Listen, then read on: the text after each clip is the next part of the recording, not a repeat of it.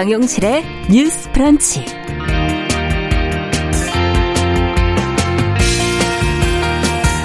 안녕하십니까. 정용실입니다. 요즘 다양한 앱을 이용한 배달 서비스 확대되고 있죠. 전통시장으로 지금 확대가 또 되고 있다고 합니다.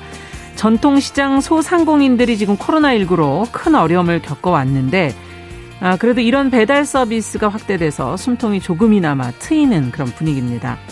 아, 대형 온라인 쇼핑몰에서나 가능했던 새벽 배송이 가능한 곳들도 있고요. 또 무엇보다 다가오는 추석에 대비해서 차례상 음식을 신선하게 배송하는 곳들도 있어서 이 소비자들의 반응이 좋다고 그러네요. 어, 전통시장은 장보기가 불편하고 가격이 정찰제가 아니라 잘 찾지 않게 된다는 분들도 있는데요. 최근에 변화 덕분에 생각이 달라졌다는 분들도 생겨났고 단골들은 또 더 편하게 장을 보면서 전통시장에 힘을 실어줄 수 있게 됐다고 합니다. 자, 이렇게 상인들은 변화를 통해 위기에 대응하고 소비자들은 전통시장 노력에 마음을 좀 열면서 연대 소비의 효과를 나누는 일, 지금의 위기를 넘기고 난 뒤에 한번 이렇게 돌아본다면 참 의미 있는 경험으로 또 우리 사회의 소중한 자산으로 남게 되지 않을까 하는 생각이 듭니다. 자, 9월 25일 금요일 정용실의 뉴스 브런치 시작합니다.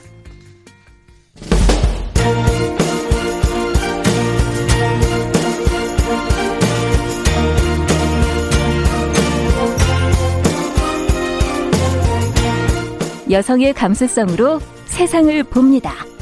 KBS 일라디오 정용실의 뉴스 브런치. 여러분의 의견을 기다립니다. 문자는 9730으로 보내주세요. 짧은 문자 50원, 긴 문자 100원이 부과됩니다. KBS 모바일 콩, 유튜브를 통해서도 무료로 참여하실 수 있습니다.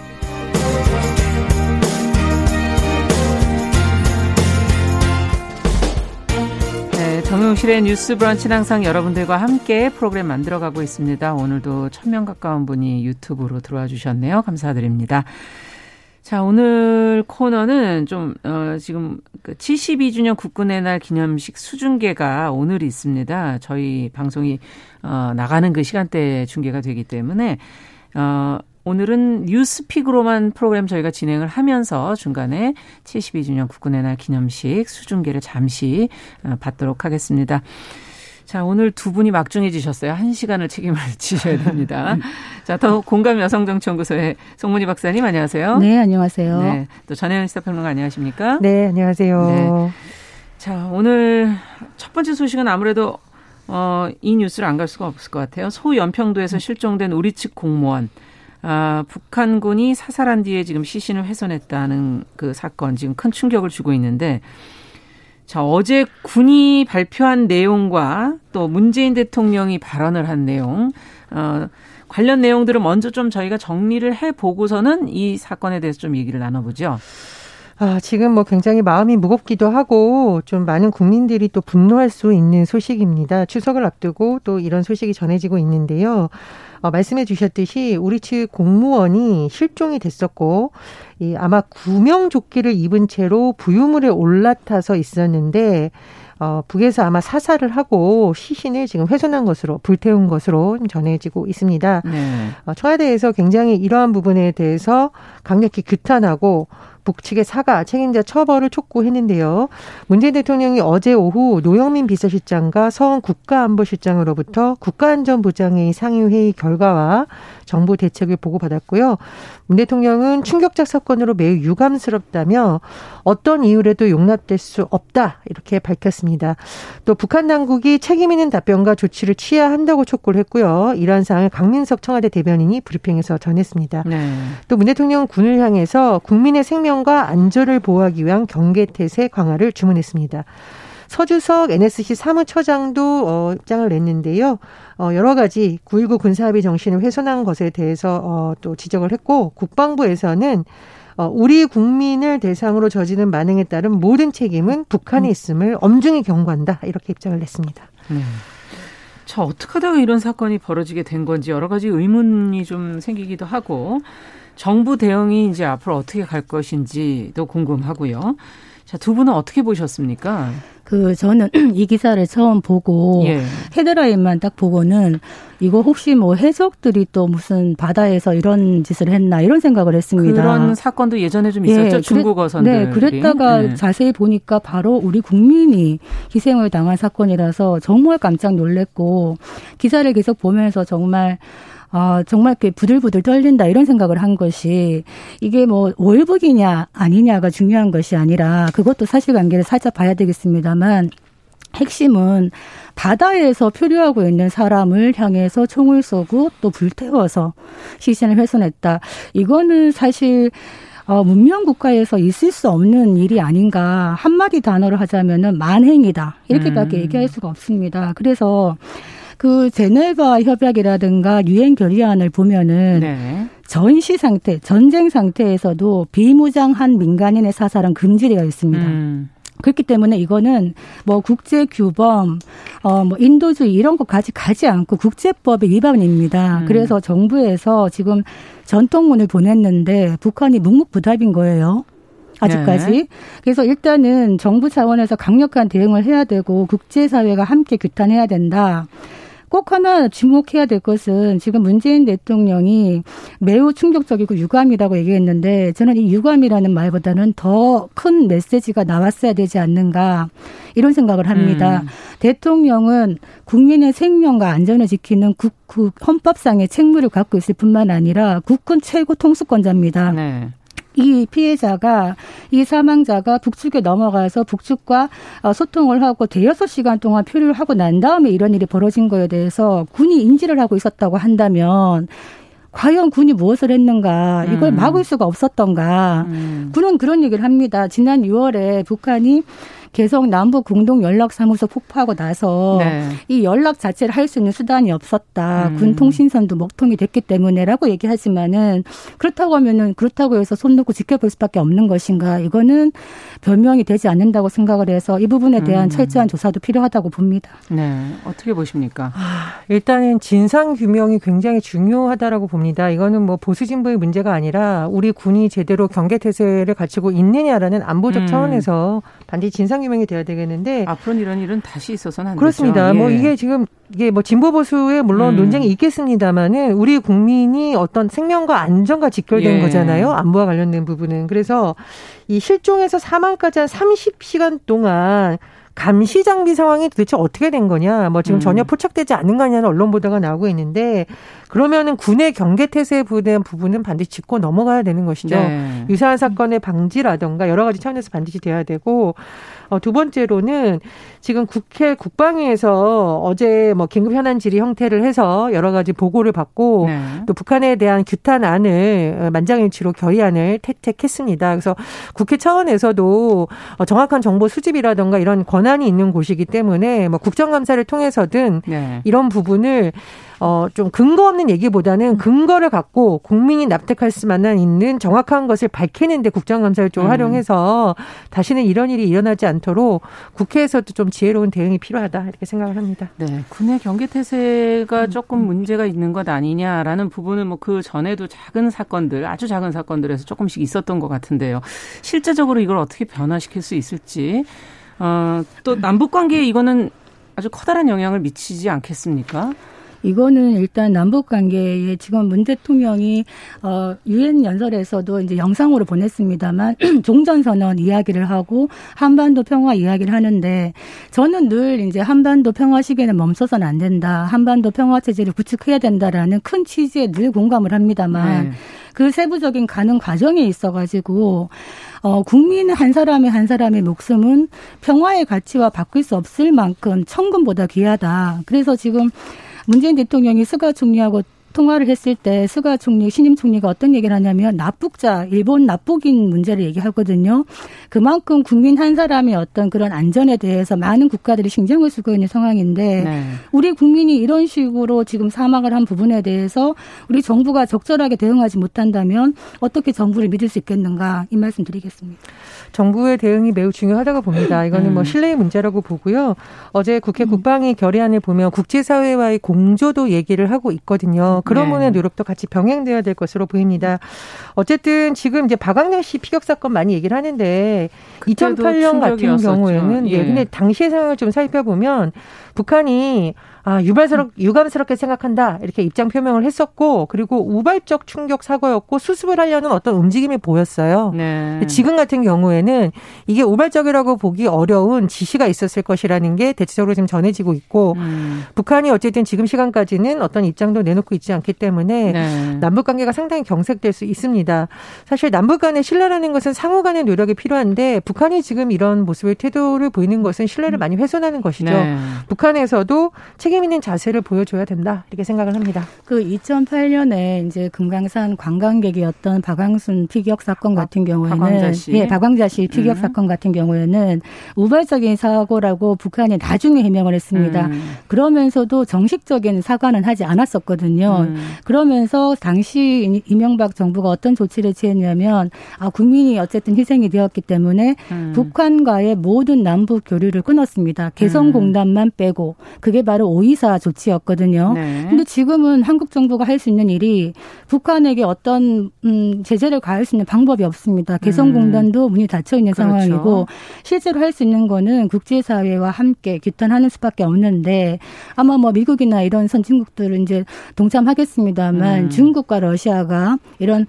반인륜적인 국제 기범에 어선하는 행위에 대해서 어떤 반응을 할 것인가도 좀 지켜봐야 될 것 같고요. 음. 지금 이제 어, 외교적인 노력이 상당히 중요하겠어요. 북한이 네. 일단은 우리가 이제 북한을 평화 체제 동반자 이런 얘기를 하는데 이번 음. 사건을 보면서 저는 또 한 번 생각하는 게 우리가 북한 주민과 북한 정권은 분리해서 생각해서 늘 음. 인도주의적인 지원도 해야 된다고 생각하고 얘기를 하고 있는데 음. 북한 정권이라는 이 지금 이 김정은 북한 체제가 과연 정상적이냐 음. 지금 21세기 문명 사회에서 이런 일을 버젓이 한다는 거에 대해서 음. 정상적이지 않은 어떤 정부 형태와 우리가 어떻게 앞으로 이걸 해나가야 될 것인가 참 답답하다. 그리고 음. 트럼프 재선을 트럼프 대통령 선거가 뭐 재선이 될지 안 될지 모르겠습니다만 11월 3일인데 예. 북한이 그 기간 동안 지금 시험을 하고 있는 것 같아요. 그러면서 음. 이거는 하나의 메시지다. 그래서 어, 남한 정부의 어떤 강력한 메시지를 주고 더 분위기를 악화시키면서 음. 미국으로부터 무엇인가를 받아내려고 그렇죠. 하는 게 그렇죠. 아닌가 이런 또 의혹도 있습니다. 네. 저는 이 소식을 듣고 사실은 딱 떠오른 것이 음. 야 이산가족 상봉도 더 어려워지겠구나. 네. 어떻게 보면은 냉전 체제의 가장 큰 희생자라고 할 수 있는 음. 아직까지 가족이 북한에 살아 있을 거라는 희망을 못 버리고 있는 사람들이 있잖아요. 그럼 그럼요. 직계 가족을 두고 있고 연세가 많은 분들. 네. 지금 이번 사건으로 인해서 아마 통일부에서도 여러 가지 간담회를 기획했다가 다 취소했다고 하고 음. 하니까 당분간 남북 관계 경색은 좀 불가피할 것으로 보입니다. 참 뭐 안타까운 소식인데 어쨌든 우리 정부의 대응에 많은 국민들이 관심이 쏠릴 수 있는 만큼 정부에서도 보다 철저한 대응, 특히 국민들이 이 사건으로 인해서 분쟁과 갈등을 겪지 않도록 음. 정말 최대한 정확한 정보를 전달하는 노력이 필요하다고 봅니다. 네. 정확한 정보와 철저한 대응 저희가 앞으로도 또 어떤 보도가 나오는지 계속 지켜보면서 또 어, 전달을 계속 좀 해드리도록 하겠습니다.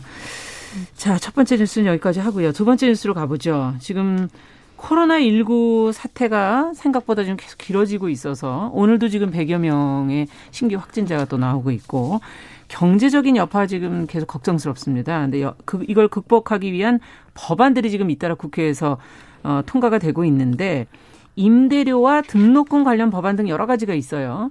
어, 우선 이 두 법안이 어떤 내용인지부터 좀 점검해 보면서 관련 내용들 좀 살펴볼까요? 네, 지금 이제 코로나19가 장기화되고 있으니까 음, 힘드신 분들이 많습니다. 그래서 네. 이런 분들을 좀 도와주겠다. 특히 뭐 임차인이라든지 임차가 음.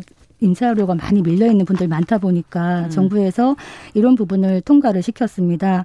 지금 이제 임차인들이 어떤 경우에 한 3개월간 임차료가 밀리면은 네.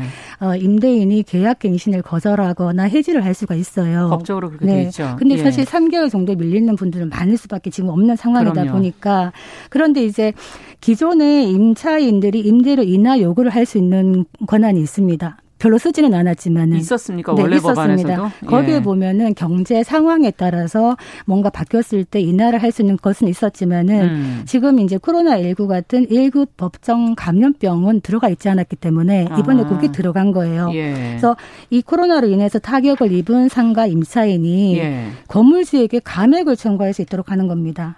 이게 바로 개정된 상가 임대차 보호법 개정안이거든요. 예.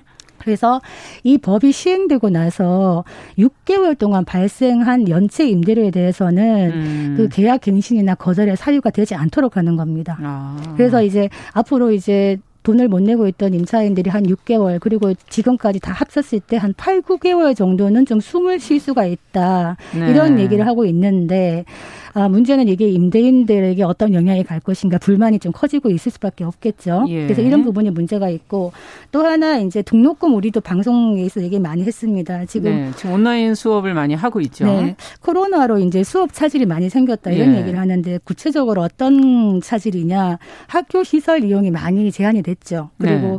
뭐 실험이나 실습 같은 거 거의 못했고 음. 그리고 수업 시수도 많이 감소하고 이런 경우에 학생들이 우리가 비싼 등록금을 냈는데 이거 그렇죠. 왜안 돌려주냐, 음. 좀 깎아주거나 장학금으로 주든지 해라 이렇게 얘기를 했는데 대학에서는 또 어떻게 얘기를 하냐면 한 15년 동안 대학 등록금 계속 동결했다. 대학도 음. 힘들다. 음. 그리고 실제로 지금 코로나19 상황에서 온라인 수업을 위해서 더 많은 준비를 했고 기존의 인건비도 있기 때문에 많이 힘들다 이런 얘기를 하고 있었는데 이번에 정부에서 네. 이거에 대해서 만약에 코로나로 수업에 차질이 생기면 대학 등록금을 면제하거나 감액할 수 있다라는 걸 통과시킨 겁니다. 아. 이게 이제 비대면 수업을 한다고 해서 반드시 네. 그런 것이 아니라 정상적으로 학사 일정이 이루어지지 않은 경우에 음. 그 대학 내에 등록금 심의위원회에서 학생들과 협의를 해서 할 수 있는 겁니다. 협의를 해서 네. 학생들과. 네. 그래서 아마 네. 협의의 능력이 달려 있지 않겠나 이런 생각이 듭니다. 네, 그렇군요. 자, 그러면 이걸 어떻게 봐야 될지 뭐 취지들은 지금 상당히 그 어려움을 극복하게끔 옆에서 좀 도와줘 보겠다 이런 의도인 것 같은데요. 현실적으로 어떤 문제가 발생할 수 있을지 두 분 생각을 좀 들어보고 싶네요. 일단은 등록금과 관련된 고등교육법 및 사립학교법 개정안은 잘 만들었다고 봅니다. 네. 올해 같은 경우 대학 측과 학생 대표자 측의 갈등을 빚었던 이유가 음. 천지지변으로 인한 자연 재난에 대해서는 대부분 여러 가지 기준이 있고 양측이 네. 서로 승복을 하는데 감염병 사태와 같은 사회적 재난에 대해서는 음. 해석이 서로 달랐기 때문이 있거든요. 네. 그래서 이런 기준을 세워서 계속 갈등을 빚는 것이 아니라 어떠한 그렇죠. 앞으로의 해결책을 제시하려는 부분 그런 부분은 좋다고 보고요. 음. 그리고 지금 상가건물 임대차 보호법 개정안도 취지는 필요하다고 봅니다. 왜냐하면 지금 1급 감염병을 추가 명시했다라는 것은 정부에서 앞으로 방 역을 위해서 영업 금지나 영업 제한 조치를 했을 경우에 네. 장사를 못 하잖아요. 그러면 장사를 못 하는 임대인들이 그 모든 피해를 지금 떠안아야 되는 상황인 맞아요. 건데 네. 이러다 보니까 아 임차인과 임대인 간에 서로 갈등만 불거진다라는 거죠. 네. 그래서 기준을 만들어는 취지 뭐 좋습니다. 그런데 음. 이 법에 있어서 보완책이 필요하다라는 것은 대부분 이제 전문가들이 얘기를 하고 있어요. 첫 번째로는 음. 지금 손해를 얘기를 하는데 도대체 어느 정도 손실을 봐야 임대료 감면을 요구할 수 있느냐. 음. 평소보다 10원이라도 100원이라도 뭐 만 원이라도 음. 손실이냐 이런 기준이 없다 보면 분쟁이 그렇죠. 발생할 수 있다는 거고요.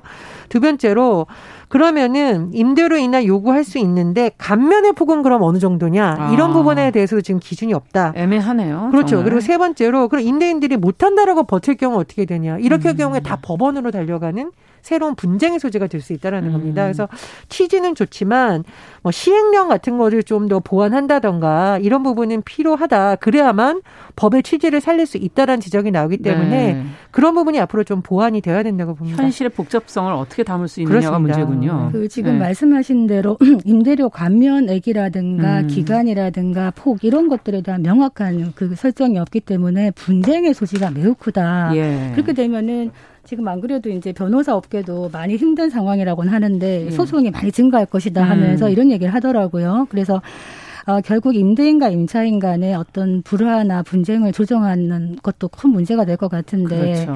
어 만약에 6개월, 8개월 동안 월세를 안 받고 음. 만약에 그 임대인이 그 건물을 대출을 받아서 사는 경우도 많고요. 아. 은퇴한 분들이 노후에 생활을 하기 위해서 이제 모든 재산을 털어서 건물을 대출받아서 알겠습니다. 사고 난 다음에 네. 네. 잠시 후에 저희가 듣도록 하고 1TV와 동시에 72주년 국군의 날 기념식 잠시 중계를 듣도록 하겠습니다.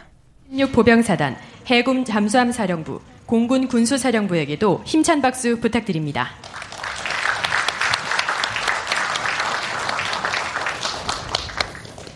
부대 차렷.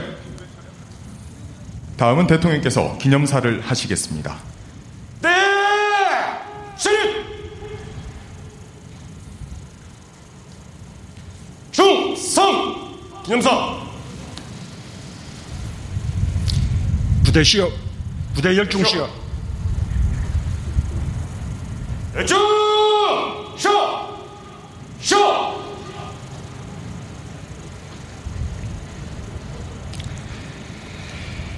존경하는 국민 여러분, 국군 장병 여러분, 역사상 처음으로 육군 특수전 사령부에서 제72회 국군의 날 기념식을 갖게 되었습니다.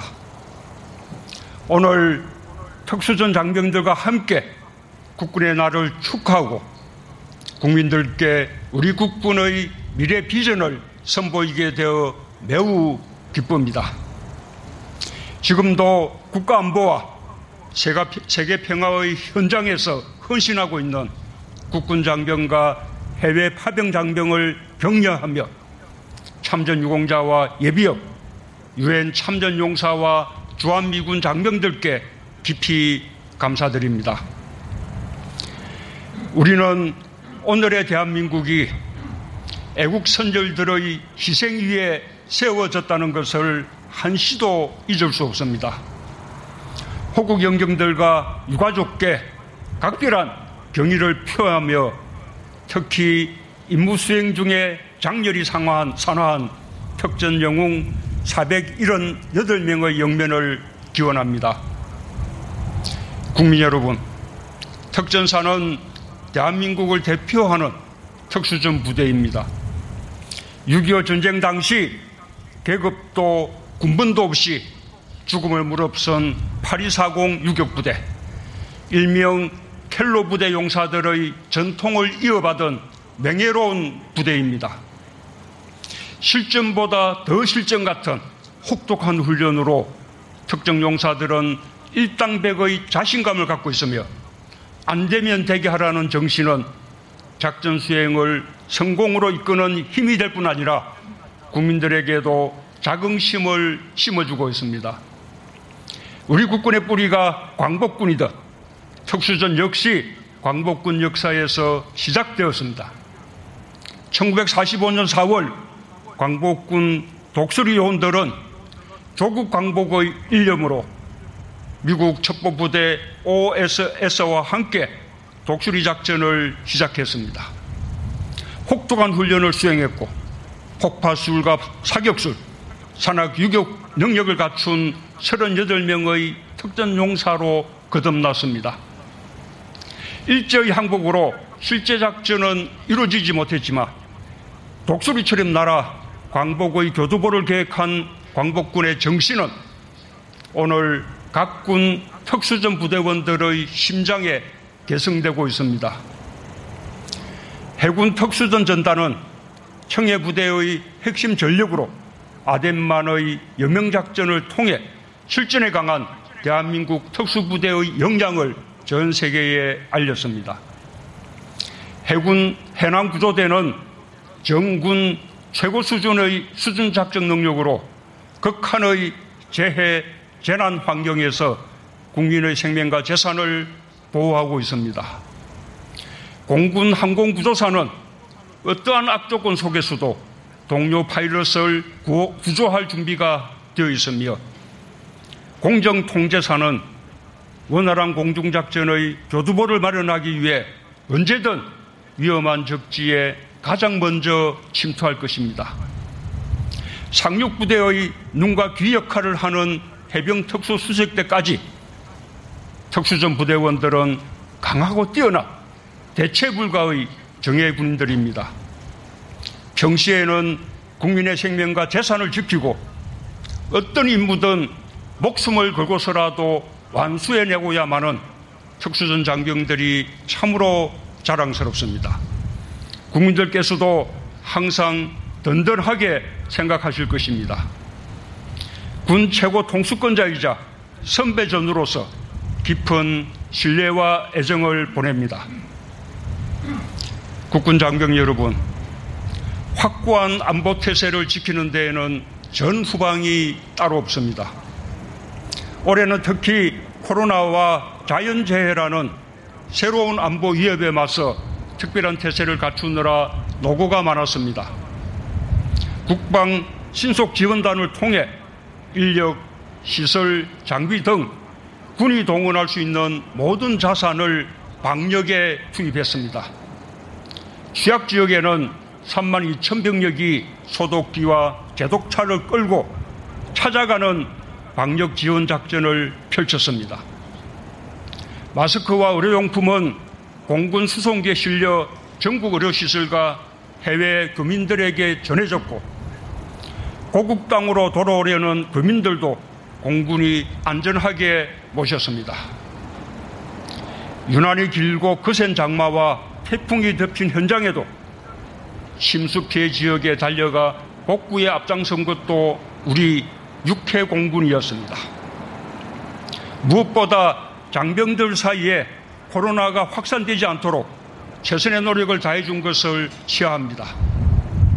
우리 군은 방역 당국 기준보다 강력한 조치로 훌륭하게 방역에 대응해 주었고 장병들은 전우와 조국을 먼저 생각해 주었습니다. 민족의 대명절 추석을 앞둔 지금까지 묵묵히 인내하며 헌신하고 있는 전국의 장병들 면회와 휴가 제한으로 그리움을 견디고 계신 가족 여러분께 위로와 격려의 인사를 전합니다. 국민 여러분, 우리는 코로나 위기 앞에서도 누구도 넘볼 수 없는 포괄적 안보 역량을 믿고 방역과 경제에 집중하고 있습니다. 저는 오늘 이 자리에 우리 기술로 개발 중인 첨단 기술 자산, 전술 드론과 무인 전투 차량의 호의를 받으며 역대 대통령 최초로 국산 전술지휘 차량을 이용해 도착했습니다. 행사장 하늘을 채운 해군과 공군 특수전 부대의 세계 최강 대형 공격 헬기 아파치, 블랙호크와 한국형 중형 기동 헬기 수리온을 이용해서 평화를 만드는 미래 국군의 모습을 충분히 확인하셨을 것입니다. 미래 국군은 전통적인 안보 위협은 물론 코로나와 같은 감염병, 테러와 재해 재난 같은 비군사적 위협에도 대응해야 합니다.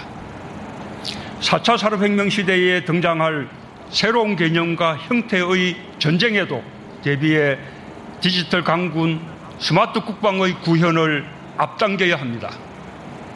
정부는 지난 8월 국방개혁 2.0을 성공적으로 완수하기 위한 국방 중기 계획을 발표했습니다. 2021년부터 2025년까지 5년간 301조 원의 재원을 투입하여 평화를 지키고 평화를 만드는 혁신 강군을 구축하겠다는 비전과 포부를 담았습니다. 미래 국군의 강력한 힘은 우리 과학기술의 역량으로 만들어질 것입니다. 올해 한미 미사일 지침을 개정해 탄두 중량의 제한 해제에 이어 우주 발사체의 고체 연료를 사용할 수 있는 길이 열렸습니다. 한국군 최초 군사 전용 통신 위성 아나시스 2호에 이어 고체 우주 발사체로 잠재적 위협을 실시간으로 감시할 수 있는 정찰 위성을 쏘아 올릴 능력을 갖춰 나갈 계획입니다. 현재 우리 육군이 보유하고 있는 사거리 800km급 탄도미사일, 1000km급 순항미사일보다 더 정확하고 강력하며 더 먼 곳까지 날아가는 미사일이 우리 땅을 지키게 될 것입니다. 해외에서 발생하는 초국가적 위협과 비군사적 위협에 신속하게 대응하는 다목적 군사기지 역할을 수행할 3만 토급 경항모 사업이 내년부터 본격적으로 시작됩니다. 기존 대형 수송함의 두 배 가까운 수송 능력을 가진 경항모와 무장 탑재 능력과 자막 능력을 대폭 향상한 잠수함 전력은 우리 바다는 물론 우리 국민이 다니는 해상 교통로를 보호할 것입니다. 국산 전투기 보람의 시제기가 최종 조립 단계에 들어섰고 전투기에 눈 최첨단 A사 레이더 시제품도 출고되어 체계 통합을 준비하고 있습니다. 목표대로 2026년 보람의 개발이 완료되면 대한민국은 순수 자국 기술력으로 고등 전투기를 보유한 세계 13번째 나라, 강한 공군력을 갖춘 나라로 도약하게 될 것입니다. 우리의 로봇, 드론, 자율주행차, AI와 같은 4차 산업혁명 기술을 활용한 무인 전투 체계도 본격적으로 개발합니다. 소형 정찰 로봇, 무인 수색 차량, 무인 잠수정, 수중 자율 기뢰 탐색체, 정찰 드론, 통신 중계 드론, 중대형 공격 드론을 전력화하여 수색, 정찰 같은 위험한 업무에서 장병들을 대신하게 하겠습니다. 정부는 국방개혁 2.0과 국방중기개혁을 반영한 2021년도 국방예산을 국회에 제출했습니다. 올해 대비 총 5.5% 정액한 52조 9천억 수준입니다.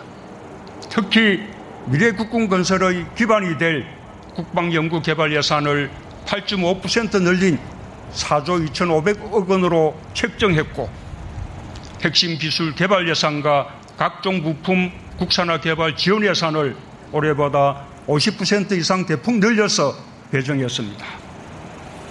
국산 첨단 무기 체계 확보와 감전병 같은 비전통적 위협에 대한 대응, 국내 방위 산업의 육성도 예산 안에 담았습니다.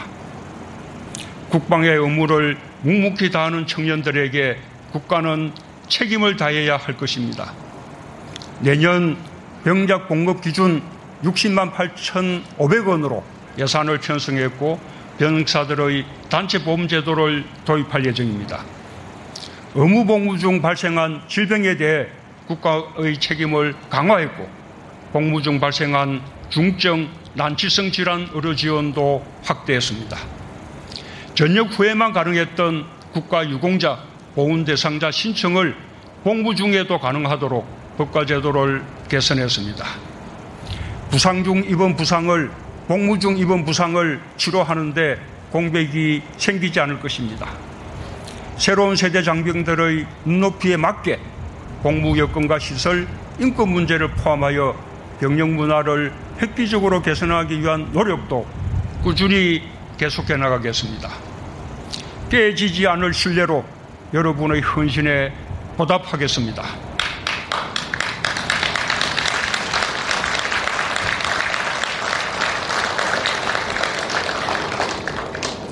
존경하는 국민 여러분, 국군 장병 여러분, 올해는 봉오동 청산리 전투 승리 100년이 되는 해입니다. 우리 독립군은 독립전쟁의 첫 대성을 시작으로 목숨을 건 무장투쟁을 하루도 빠짐없이 계속해왔고 호국 필승의 역사는 오늘의 국궁장병들에게 면면이 이어지고 있습니다. 나라를 지키는 것에는 낮과 밤이 없으며 누구에게 맡길 수도 없습니다. 오늘 우리는 제72의 국군의 날을 맞아 조국의 안정과 평화를 만드는 강한 미래 국군으로 거듭날 것을 국민 앞에서 굳게 다짐합니다. 우리 자신의 힘으로 누구도 넘볼 수 없는 강한 안보 태세를 갖춰야 평화를 만들고 지키고 키울 수 있습니다. 정부와 군은 경계 태세와 대비 태세를 더욱 강화하는 한편 국민의 생명과 안전을 위협하는 그 어떤 행위에 대해서도 단호히 대응할 것임을 국민들께 약속드립니다.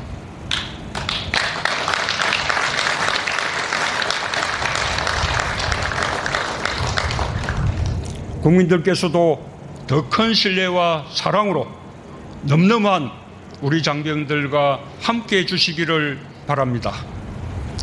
감사합니다.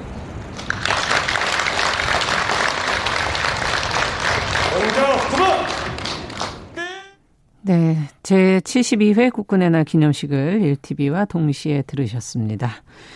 자, 여러분은 지금 정실의 뉴스 브런치 함께하고 계시고요. 지금 시각이 10시 40분 향해 가고 있습니다. 라디오 정보센터 뉴스 잠시 듣고 오죠.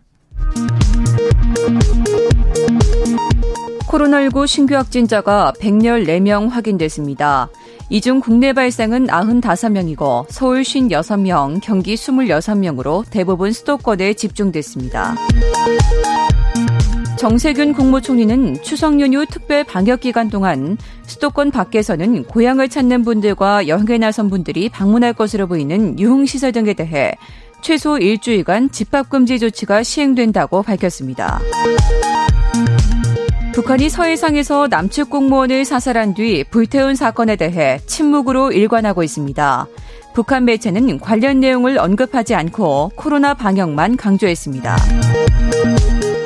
민주당 김태년 원내대표는 북한이 총격 살해 사건에 대해 사과하고 사건 책임자를 처벌해야 한다고 촉구했습니다. 국회 차원의 대북 규탄 결의안도 추진하겠다고 밝혔습니다. 국민의힘 김종인 비상대책위원장은 북한의 민간인 피격 사건과 관련해 문재인 대통령이 직접 국민에 사죄하고 진실에 대해 숨김없이 밝히라고 촉구했습니다. 미국 국무부가 서해에서 실종된 공무원을 북한이 사살한 사건과 관련해 한국의 입장을 전적으로 지지한다고 밝혔습니다.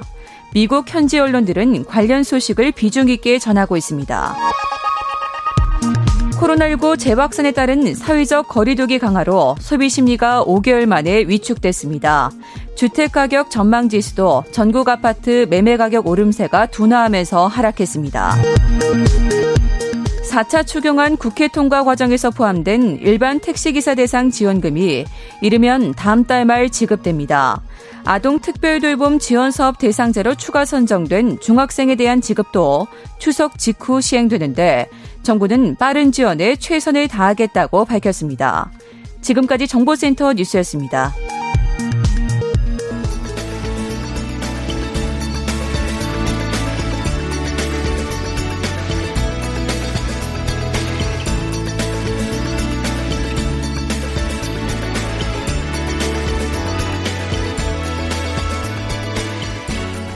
세상을 보는 따뜻한 시선. KBS 일라디오 정용실의 뉴스 브런치. 매일 아침 10시 5분 여러분과 함께합니다.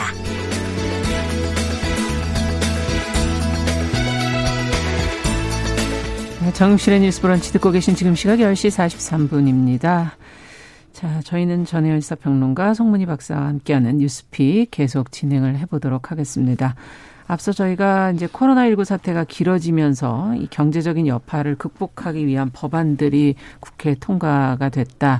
그 중에서도 지금 임대료와 등록금 관련 법안들을 저희가 좀 짚어보고 있었고, 어, 송문희 박사께서 지금 어, 현실적으로 이 법안을 보았을 때 분쟁의 소지가 있을 수 있다라는 얘기까지 이제 저희가 듣다가 어, 10월 1일 국군의 날인데 지금 앞당겨진 국군의 날 중계를 잠시 좀 들었습니다. 관련 내용을 조금 더 저희가 정리를 해보고 다음 뉴스로 좀 가보도록 하죠. 네, 핵심인 그 임차인의 월세 감액 청구에 대해서 말씀드리면 네. 임차인이 이제 월세를 깎아달라고 청구하면은 건물주가 무조건 해줘야 되는가 음. 안 해줄 수 있습니다. 그러면 음. 세입자는 소송으로 가겠죠. 네. 소송으로 가서 만약에 세입자가 이긴다면은 처음에 감액을 요구한 시점부터 해서 월세가 감액된 부분만큼을 돌려받는 겁니다. 음. 그런데 어쨌든 이런 방식은 사실 임대인과 임차인 간의 갈등이 증폭되는 방식일 수밖에 없습니다. 네.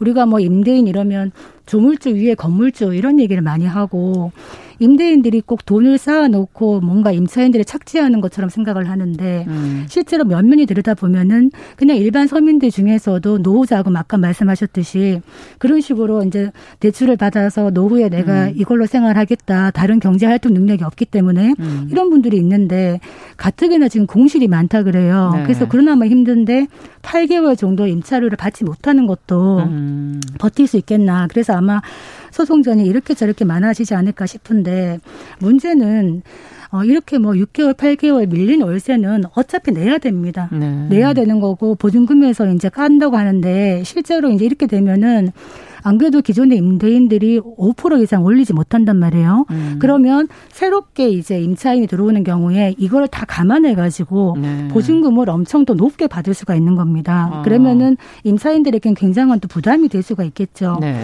그래서 저는 어떤 그 이낙연 대표도 얘기를 했습니다만 임대인에게 이제 일방적인 손해를 미치는 거는 좀 보완을 해야 되지 않겠나 이런 그렇죠. 얘기를 했는데 네. 이런 부분도 들여다봐야 된다. 그래서 어떤 분쟁의 방식이 아니라 임대료를 인하해주는 임대인들에게 착한 음. 임대인이라고 하죠. 음. 이런 분들에게 실질적인 세제 혜택을 준다든지 아. 재산세를 좀 깎아준다든지 예. 사실 서로 임대인과 임차인 간에 좋은 관계를 유지할 수 있는 방법이 많거든요. 예. 그래서 이런 것 좀 들여다보면 좋겠다 이런 생각이 듭니다. 네. 저희 이제 꼭 한마디만 드리자면 음.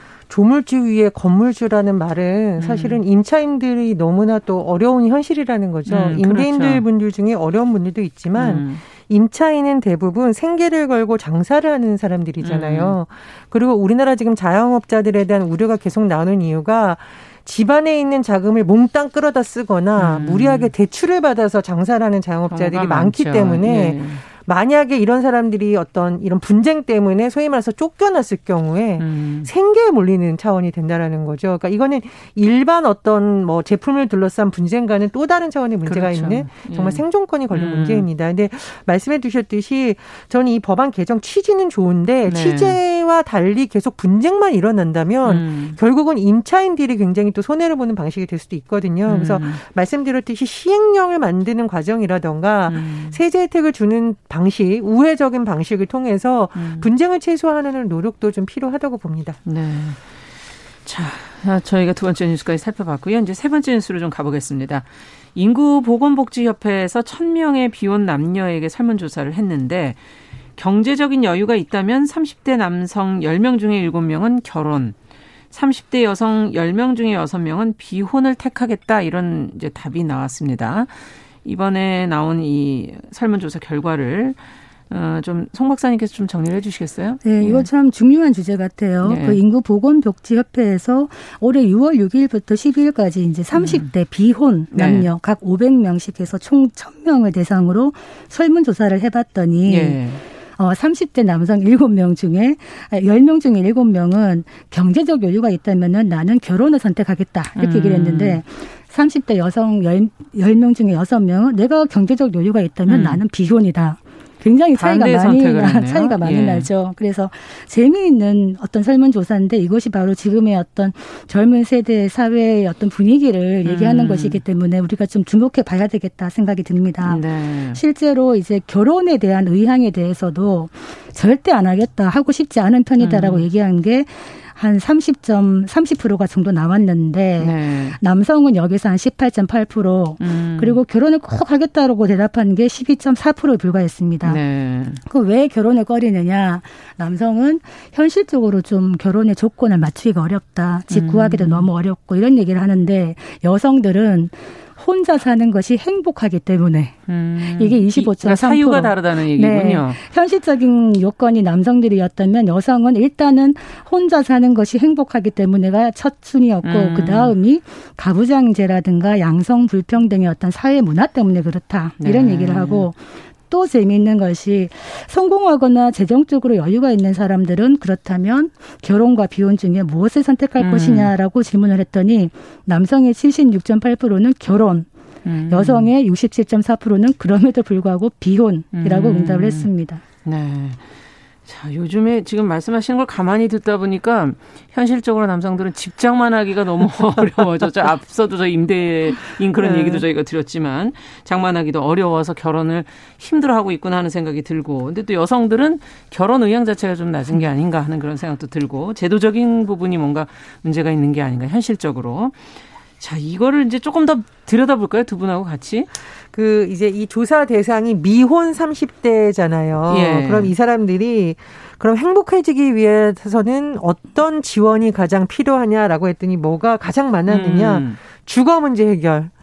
역시나 부동산과 집 문제는 이 미혼의 사람들의 행복을 좌우하는 기준이다. 굉장히 중요한 거군요. 굉장히 중요한 거죠. 네. 행복을 나누는 가장 중요한 척도라고도 일단 공간이 있어야지 가족을 그렇습니다. 같이 들어갈 수가 있습니다. 뭐 일단 당장 본인도 행복해지고 예. 결혼을 여러 가지 뭐 고려하는 시기에 있어서 너무너무 중요한 음. 조건이라는 거죠. 그래서 부동산 문제가 사실은 굉장히 중요하다. 이런 그러네요. 점이 다시 한번 확인된 것 같고 저는 이제 박사님이 요약해 주신 내용 중에서 네, 뭐가 들어오셨어요? 아, 성공하거나 재정적으로 여유가 있는데 남자들은 일곱 명이 넘게 그렇다면 난 결혼할 거야 라는데 여성들의 상당수는 난 그럼 결혼 안 해요.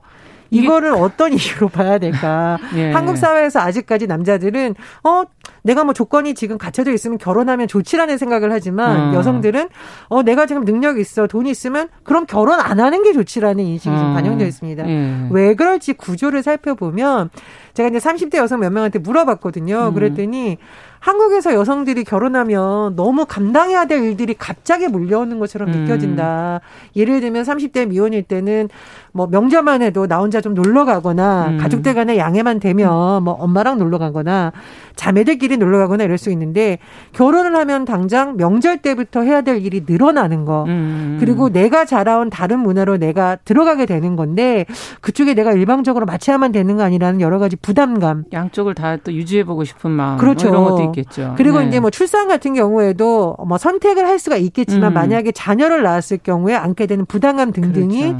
결혼을 저해하는 요소로 작용한다는 거죠. 그래서 네. 앞으로 비혼에 대해서는 뭐 부정적으로 볼 건 아니지만 결혼에 있어서도 이것이 불행이 아니라 행복한 선택이 되기 위해서는 너무 가부장적인 문화는 좀 개선돼야 되는 거 아닌가? 저출산과도 사실 다 연결돼 있는 것 같기도 그, 하고요. 그 예. 제가 이제 대학 학교에서 우리 학생들한테 물어봤어요. 너네들 왜 연애를 안 하니? 네. 요즘 그런 얘기를 물어봤더니 예. 학생들이 뭐라고 대답했냐면 연애할 에너지도 없고 여력도 없고 귀찮습니다. 어. 한창 이제 20대 청춘이라고 얘기할 수 있는데 음. 왜 그런 얘기를 하느냐?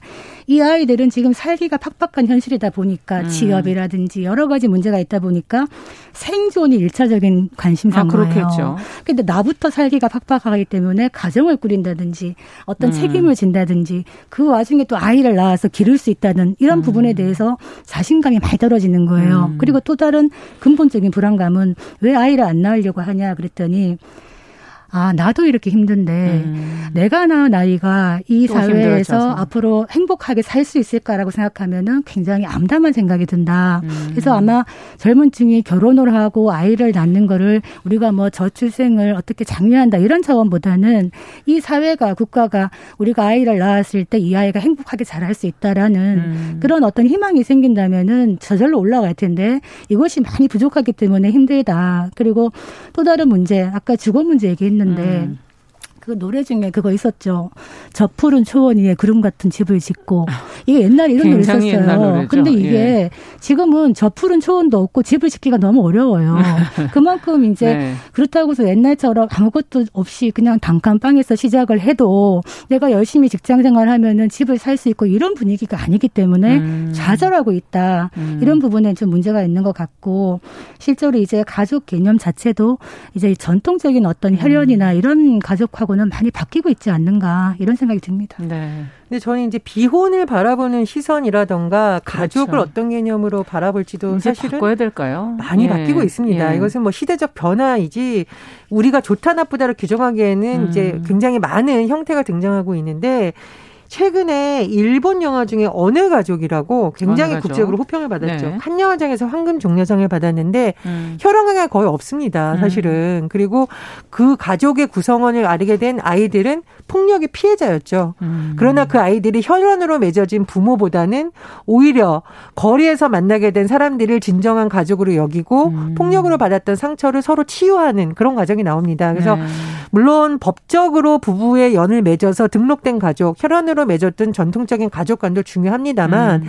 이렇게 새롭게 탄생되는 가족에 대해서도 사회가 삐딱한 시선이나 차별을 할 것이 아니라 말 그대로 우리가 포용한다 그러잖아요. 그렇죠. 포용적인 예. 문화가 좀 조성이 돼야 될 거라고 보고요.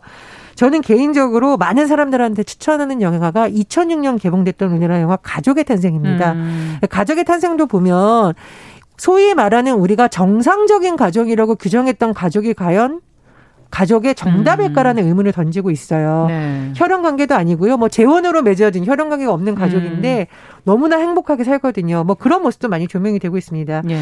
그리고 우리가 예전에 기업의 경조사 문화 할 때 아이를 낳았을 때 출산휴가 주는데 입양을 했을 때도 경조사 휴가를 좀 적용해 주면 아. 어떻겠냐라는 의견을 냈었잖아요. 예, 그렇죠. 예전에는 입양이 막 숨기기도 하고 핏줄 그렇죠. 중심으로 생각했지만 지금은 굉장히 사회적으로 축복해 줘야 될 음. 일이고 우리 사회가 고민해야 될 어떤 좋은 제도라고 하기 때문에 그런 부분에 있어서도 사회적인 제도도 좀 같이 변화되면 좋지 않을까 그런 생각입니다. 그렇죠. 그 음. 영화 보면은 이제 음. 그런 거 나오잖아요. 어 자녀가 나 결혼 네. 언제 언제 해요 하면서 음. 결혼식 오실래요? 이렇게 하는 경우가 음. 있는데 앞으로 우리 사회도 아마 이런 식으로 좀 변화하지 않을까 이런 생각이 좀 드네요. 그러네요. 자, 관련 내용은 사실 더 할 얘기가 많지만 오늘은 여기까지 듣도록 하겠습니다. 오늘 두 분과 함께 이번 한 주도 어, 어 즐거운 시간 보냈습니다. 감사합니다. 수고하셨습니다. 감사합니다. 감사합니다. 자, 뉴스픽 전혜연 평론가 그리고 더공감 여성정치연구소의 송문희 박사 두 분과 함께 이야기 나눠봤습니다. 뉴스브런치 금요일 순서도 같이 인사드려야 되겠네요. 어, 주말 잘 보내시고 저는 다음 주 월요일에 뵙겠습니다. 감사합니다.